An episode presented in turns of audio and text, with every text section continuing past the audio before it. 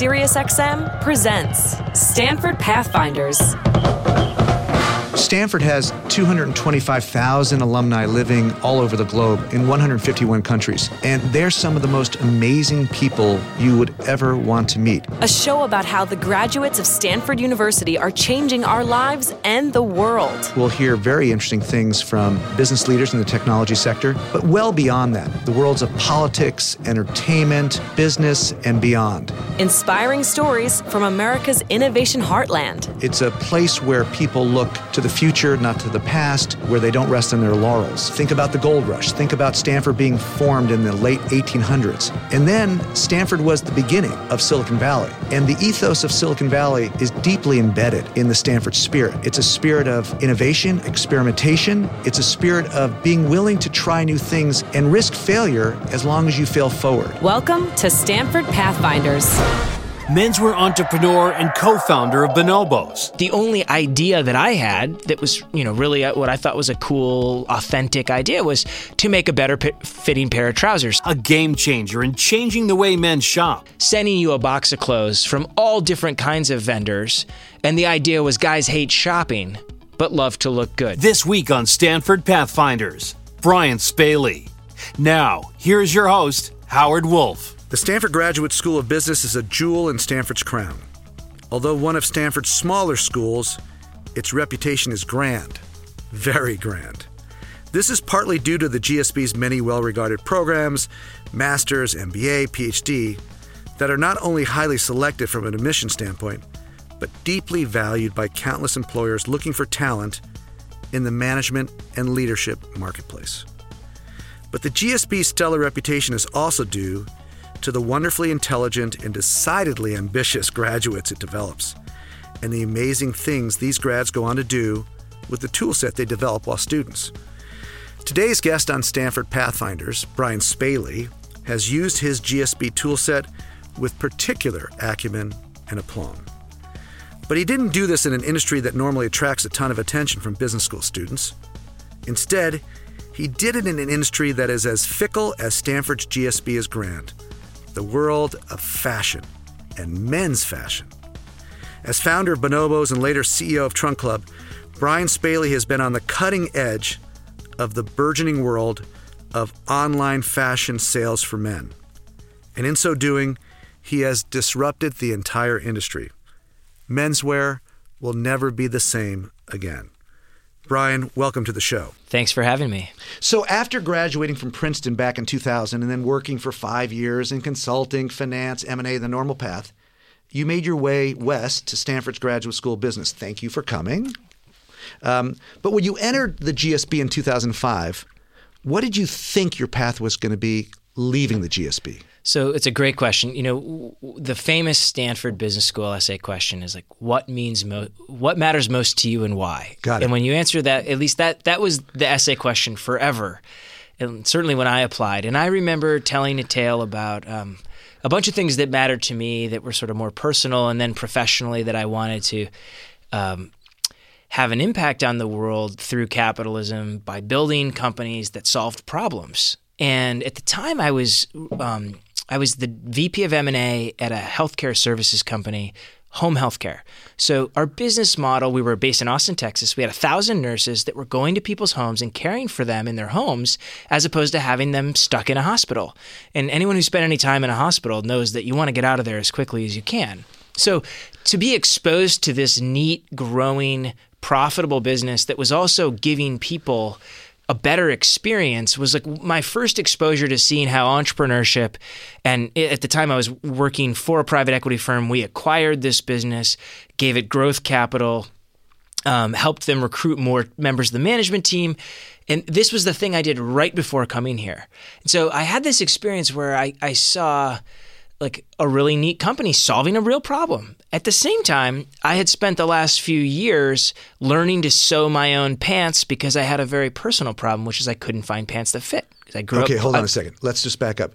You were sewing your own your own pants. In 2003, I was a private equity analyst at Parthenon Capital. I think my official title was associate. I was living in Boston at the time in 2003, and my girlfriend, who lived uh, two blocks away in Beacon Hill had a sewing machine that she brought over to my house and taught me how to use so that I could start tailoring my own trousers because none of them fit the way I wanted them to fit. And why did they not fit? Because I well I I have what like uh, what is affectionately referred to as like a hockey butt, right? Like the the the uh, uh an athletic build with a narrower waist. And certainly at the time as I've uh, gotten older and had kids, I've probably softened up around the edges, but I I I could I could tell that pants were not really made to fit my physique and I never really understood why. And so in 2003 and 4, I just started solving the problem myself.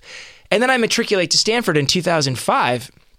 And there's this rich culture of studying entrepreneurship and learning about entrepreneurship. And of course, being Stanford in the middle of Silicon Valley, much of that talk surrounds technology, technology companies, software companies, hardware.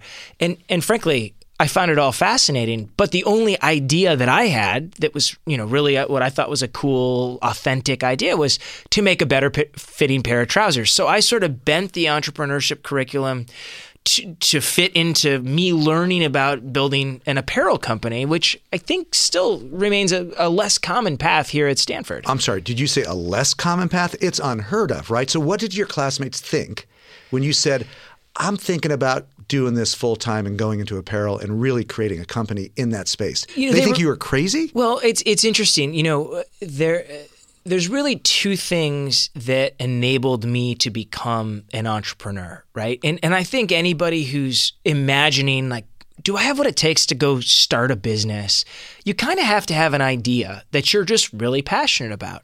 And and everybody's got ideas of things they'd change about the world, right? And so mine was like better fitting trousers and I had a bunch of other crazy ideas but the, the one that I, I spent a lot of time thinking about most of my classmates didn't have pants that fit I put together an independent study team the third quarter of my first year, so spring of 2006, and had three classmates join me to interview as many of our guy classmates as possible, go into their closet, um, you know, IDEO style, very hands-on analysis design and desi- thinking. design thinking. Yeah. And what we determined was nobody had a pair of pants that they really loved. Nobody's khakis fit well. Guys mostly defaulted to jeans, and only some had really figured out. Remember, this is 2005 and 6, that like there were better denim companies serving men. Um, we were moving on from from Levi's and Lucky Jeans to things like AG and Seven and and uh, Fidelity and other great denim brands. But the the only way I got from this is a fun idea, and I have a sewing machine I tinker with. Oh, did you bring the sewing machine with you from from I, I Boston? Didn't, I didn't. When I moved back out west, our relationship ended, and I had to give the sewing machine back, unfortunately. But I brought the tailored trousers with me and the ideas with me, and so I you asked Howard, look, what did I think I would do? I thought I might go work at a growing healthcare services business yeah. and eventually become a leader of one of those businesses, maybe a CEO of private equity backed healthcare services businesses.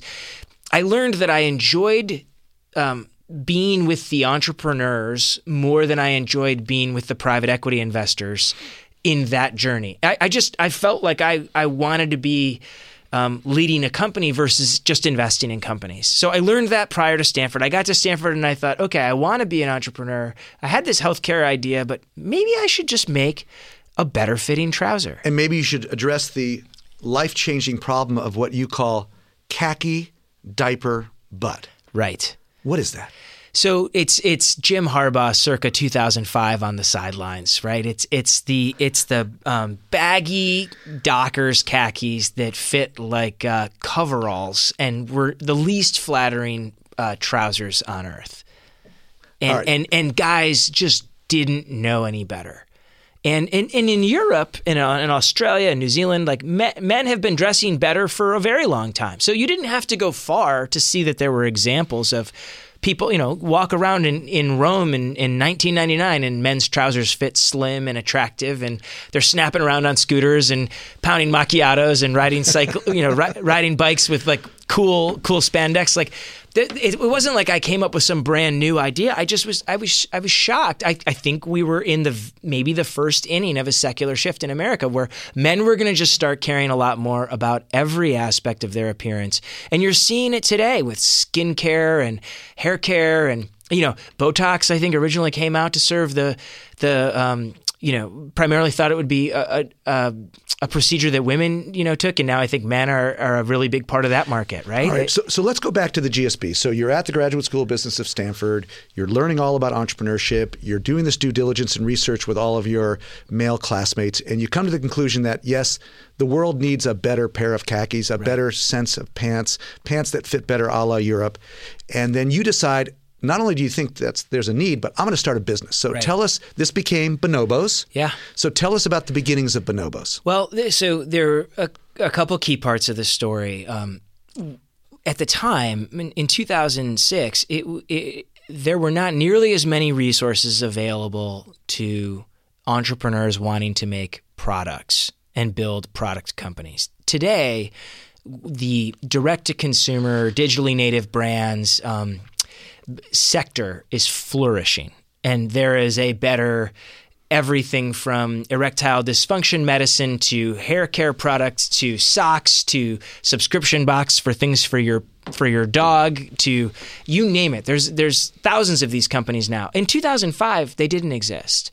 And so it was a little harder to find a place to buy fabric and buy zippers and labels and a small cut and sew shop that could actually manufacture garments. And to do that while I was a student at Stanford was it was a longer putt, but I found basically versions of all those resources. There was a cut and sew shop um, called SJ. Uh, Seymour Jerome was the um, the proprietor. It was across the street from Pac Bell Park, which is now I don't know what the name is now, but AT&T, across yes. from the, where the Giants mm-hmm. play. Yes. And I would drive up there and bring Seymour fabric and zippers. And he had a small team, and Hong Ning was the woman who ran his cut and sew operation. She became a wonderful lifelong friend, and they they made the first pairs of bonobos. So I would I would drive up to San Francisco. I would pop off the highway in Soma. I would bring fabric labels, uh, colorful line liner fabrics, and drop them off. And I'd come back in a week or two, and I would pick up twenty to thirty pairs of trousers. I'd jam them into um, reusable grocery bags and walk around Stanford's campus, selling them to my classmates who would be trying them on in the parking lot, you know, behind behind the Knight All management. Right, so center. stop right there. So the first guest I ever had on this t- on this show, Stanford Pathfinders. Um, was Phil Knight, the founder of Nike. He wrote a paper that became the genesis of Nike. And he wrote that paper at the Graduate School of Business. And he sold shoes out of the back of his car. So you're sort of a modern day apparel version of his shoe company. That's exactly right. That's, That's exactly a pretty cool right. thing. Yeah, and I mean, look, he's obviously been um, magnificently successful and and, and created a, a, far far broader audience and reach for his global brand. But I think that the principles were the same, which is, you know, I, I, um, you you you have a guy with an idea and a desire to build it and you just kind of figure it out and the early products aren't that great but the but the sales gusto is there and you you get better with each new run and you you you sort of start to build build it into something that can actually take off. And I, I think there's a really important part of this story that I I think is probably the greatest value that I was able to mine from the Stanford experience, which is there there were two things that happened in that second year here at Stanford that actually gave me the courage to go and build this brand. One was I was surrounded by great teachers of entrepreneurship. Uh, Andy Rachleff, Joel Peterson became two of the first investors in bonobos and, and wonderfully well regarded uh, uh, lecturers here at Stanford in the entrepreneurship curriculum, teaching managing growing enterprises and formation of new ventures. So it's that rare case of like the academic curriculum, the academic experience being so relevant to the things I was trying to think through at the time. In real time. In real time, and then being surrounded by this magnificent, friendly network of other students at Stanford broadly and also more specifically in the in the business school who just think it's cool to go start a company. And so that language, that vernacular, that that courage, that it, you know, it, it, maybe it takes a little bit less, um, you know, uh, it it it just feels like this is a place where you can take that risk and fail and and the journey is celebrated as much as the result. All right, so where'd the name come from? Well, I was reading um, actually was reading an article in the New Yorker about something or other and and came across this the, this chimpanzee, the, the bonobo, that lives primarily in the Congo um, in in Africa, and it's a chimpanzee that um, ha- is a it's a, a promiscuous animal that has a lot of sex and never really fights, and they just solve their problems through having sex. And I thought this is a cool name, and that is a cool dynamic. Like what a great what a great way to solve problems. Like there, there's no war, there's no fighting. Everybody, when there's conflict, they just resort to sex as a way to to, to de-stress the situation. And I, I thought, well, that's that's pretty cool. This, oh, this I've heard be, a lot of founder stories by names. That is that takes the cake. And, and and so at the time, and so the other big part of this this whole dynamic, which which is I, I, I don't think I ever would have been able to take the risk of like jumping out and starting a company without having a best friend and roommate at the time who was encouraging me. So I lived with this guy, Andy Dunn. We, we had a share house, but he had been my roommate the first year at Schwab, and then my the second year we stayed together and became best friends. And Andy ultimately, at the end of our our Stanford experience, joined the company as co-founder and and deserves an enormous amount of the credit for what Bonobos actually became. But I think he would also tell you like it, it all kind of started because we were together supporting each other to take risks and to go off and try to do something creative. And Andy wanted to start a company, wanted to think about building cool consumer brands. And frankly, I, I just don't think, I think his courage and bravery around taking a risk coming out of this school. Without that, I never would have had the courage to do it myself. Fascinating. All right, so you leave Stanford in 2007. Yeah. And you really launch Bonobos for real because here you are, you're this is your job. This is your future. Yeah, I mean to be fair, Andy Andy basically joined me as co-founder and equal partner as we finished school. And so the early tinkering, like the making the product, the having that insight, the coming up with a name, the running up and down to the garment district on my own, like making the first, you know, 30 to 50 pairs of pants, that was just me with this crazy idea. It really didn't become a business until Andy said, This is going to be something awesome and I want to be part of it. Would you have me join as your like truly equal co-founder? And after that happened, we were off to the races. All right, off to the races. First couple years, most exciting parts about growing a business like Bonobos. What was what, what, do you look back at and think that was totally cool? Well, you know what, what was interesting is we we quickly realized we needed to be in New York, not California. We needed to be in a garment district where there were all the resources that uh, companies that are that are making products, brands creating apparel and designing apparel. The infrastructure didn't exist in the Bay Area for that, really, for us to scale. And so we we relocated the business to New York in the fall of 2007. And so we're, you know, 30 years old, living in Manhattan, building a consumer business and growing what has basically I think many would say is the first digitally native, like direct to consumer online brand. And there was no Shopify at the time. I mean, Andy had to go out and recruit engineers to build a website that we could sell stuff on. Eh, these days, the resources that you can just plug and play, none of that existed. So it, it was it was really early with frontier days for um, for the DTC consumer world and super fun because of that. We were kind of figuring everything out. And I think for me, the ability to make a physical product and turn around and sell it and leverage the internet and technology, which was rapidly developing for our go to market strategy, it was just. It was just awesome. It was so exciting. I mean, every day was fascinating. We worked all the time. We worked at night. We worked on weekends, but we were selling pants and we wore them every day and we, we were creating a brand. And uh, it was just a magnificently um, inspiring time to be, you know, kind of trying to build something. And, and Andy well remembers this story of um, cashing some checks for uh, a seed or angel round we had raised on the same day that Lehman Brothers went bankrupt. Oh. And so here we are in Manhattan. Many of our close friends are working in the financial industry as things are melting down in 2008, and and we're just we're just making as many pants as we can sell on the internet, right? And and so it was just a different. It was a different. It was a departure for both of us having both done consulting, then private equity, then the business school. And I, you know, I never really looked back. This is Stanford Pathfinders. I'm Howard Wolf. More with Brian Spaly, online shopping pioneer, next on SiriusXM. This is Stanford Pathfinders. I'm Howard Wolf, and I'm speaking with Brian Spaly, online shopping pioneer.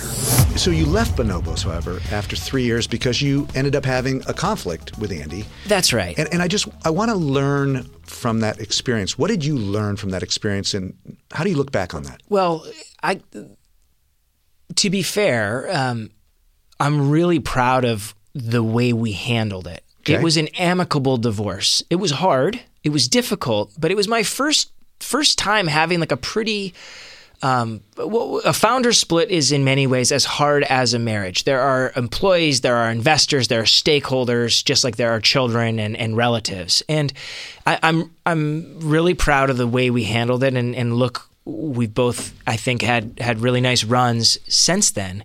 What I learned about myself was I had I had a long way to go in terms of becoming a manager and a leader. And the experiences I had at at a consulting firm, a high end management consulting firm, and a very successful middle market private equity firm, did not teach me how to lead, recruit, and manage a team of people in an industry like apparel or footwear which is what I've been doing for the last you know decade plus now.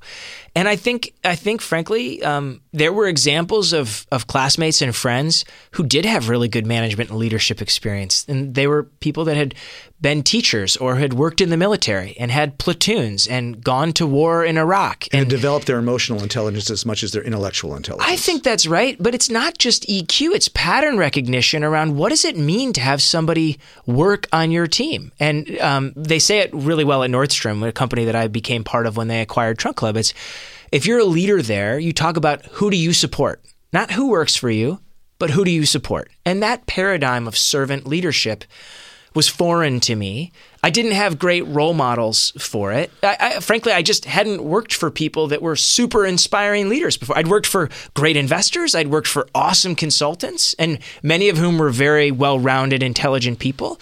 But I hadn't worked at some amazing company like for uh, you know like John Donahoe. Right? John was running Bain when I was there, and he's uh, someone I really look up to. Uh, Irv, er, Irv Grousbeck, Joel Peterson, guys that I had met on the campus here, people who had led great companies I really looked up to, but I hadn't worked for those guys. And Andy and I just didn't know that much about management and leadership.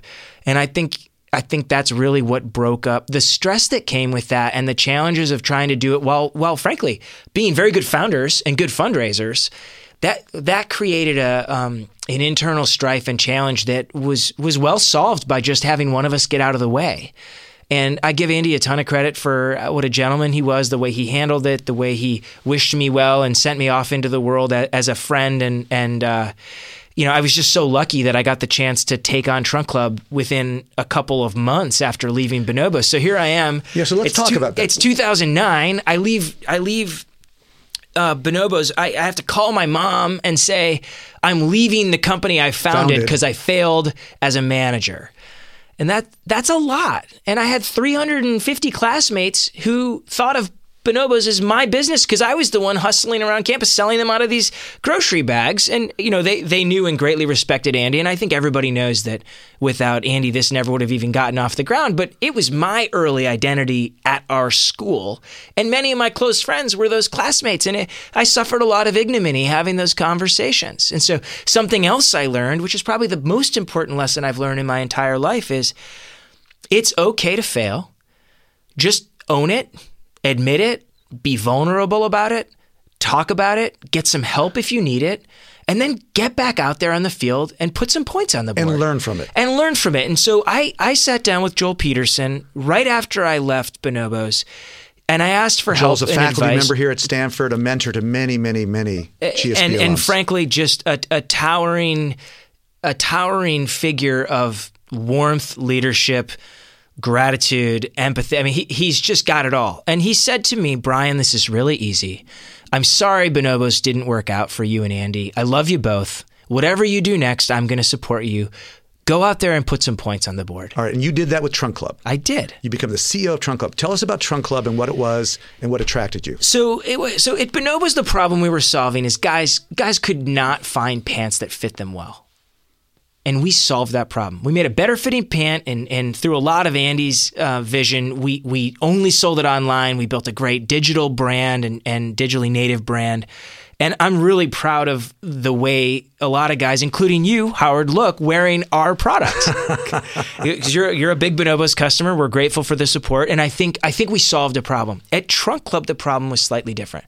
The problem was not just pants. Remember, it's 2009 when I joined, a, a fledgling business that had one full time employee. Trunk Club at the time based in in Bend, Oregon.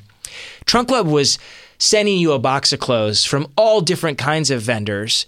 And the idea was guys hate shopping but love to look good. So a similar theme, help helping men on the journey to becoming more well dressed and frankly the esteem that comes with that and the enjoyment of like having a nice wardrobe. A, a, I, I think that was a that was a, a big cause for me to go and, and work on and, and frankly an area where I just had a ton of, of excitement and enthusiasm to help guys. And Trunk Club was doing the whole package, not just better fitting, you know, khakis or, or work pants, but blazers, dress shirts, casual wear, date night, shoes, outerwear. So what I got what I got the chance to do at Trunk Club was basically create a way to solve three different problems guys had. Don't have access to shopping, don't enjoy it, or don't have time for it. And then lastly, don't really know what they're doing. A lot of listeners are thinking about becoming entrepreneurs. They're listening to your story, and you are a serial entrepreneur of tremendous success. So, two or three tips that entrepreneurs should keep in mind as they think about whether to start a company. Sure. My, my first piece of advice is the one I always give would be entrepreneurs it's make a list of problems you'd like to solve, and then think about which ones you could tackle without having to have two decades and an enormous amount of capital. Because we're not all Elon Musk, right? You know, space travel is not something that's very easy to figure out. Now, with a win like Tesla under your belt, I think you can take on the world's biggest challenges. But for me, you know, I, I, I, was living in Austin prior to Stanford, and I was really frustrated about how few direct flights there were to travel from Austin. I was not going to start an airline to try to solve that problem. Too much capital, too much time. But I, I also couldn't find pants that fit. And it, it took about $30,000 in startup capital to get those first 30 pairs of pants made, and, and, and like the very early stages.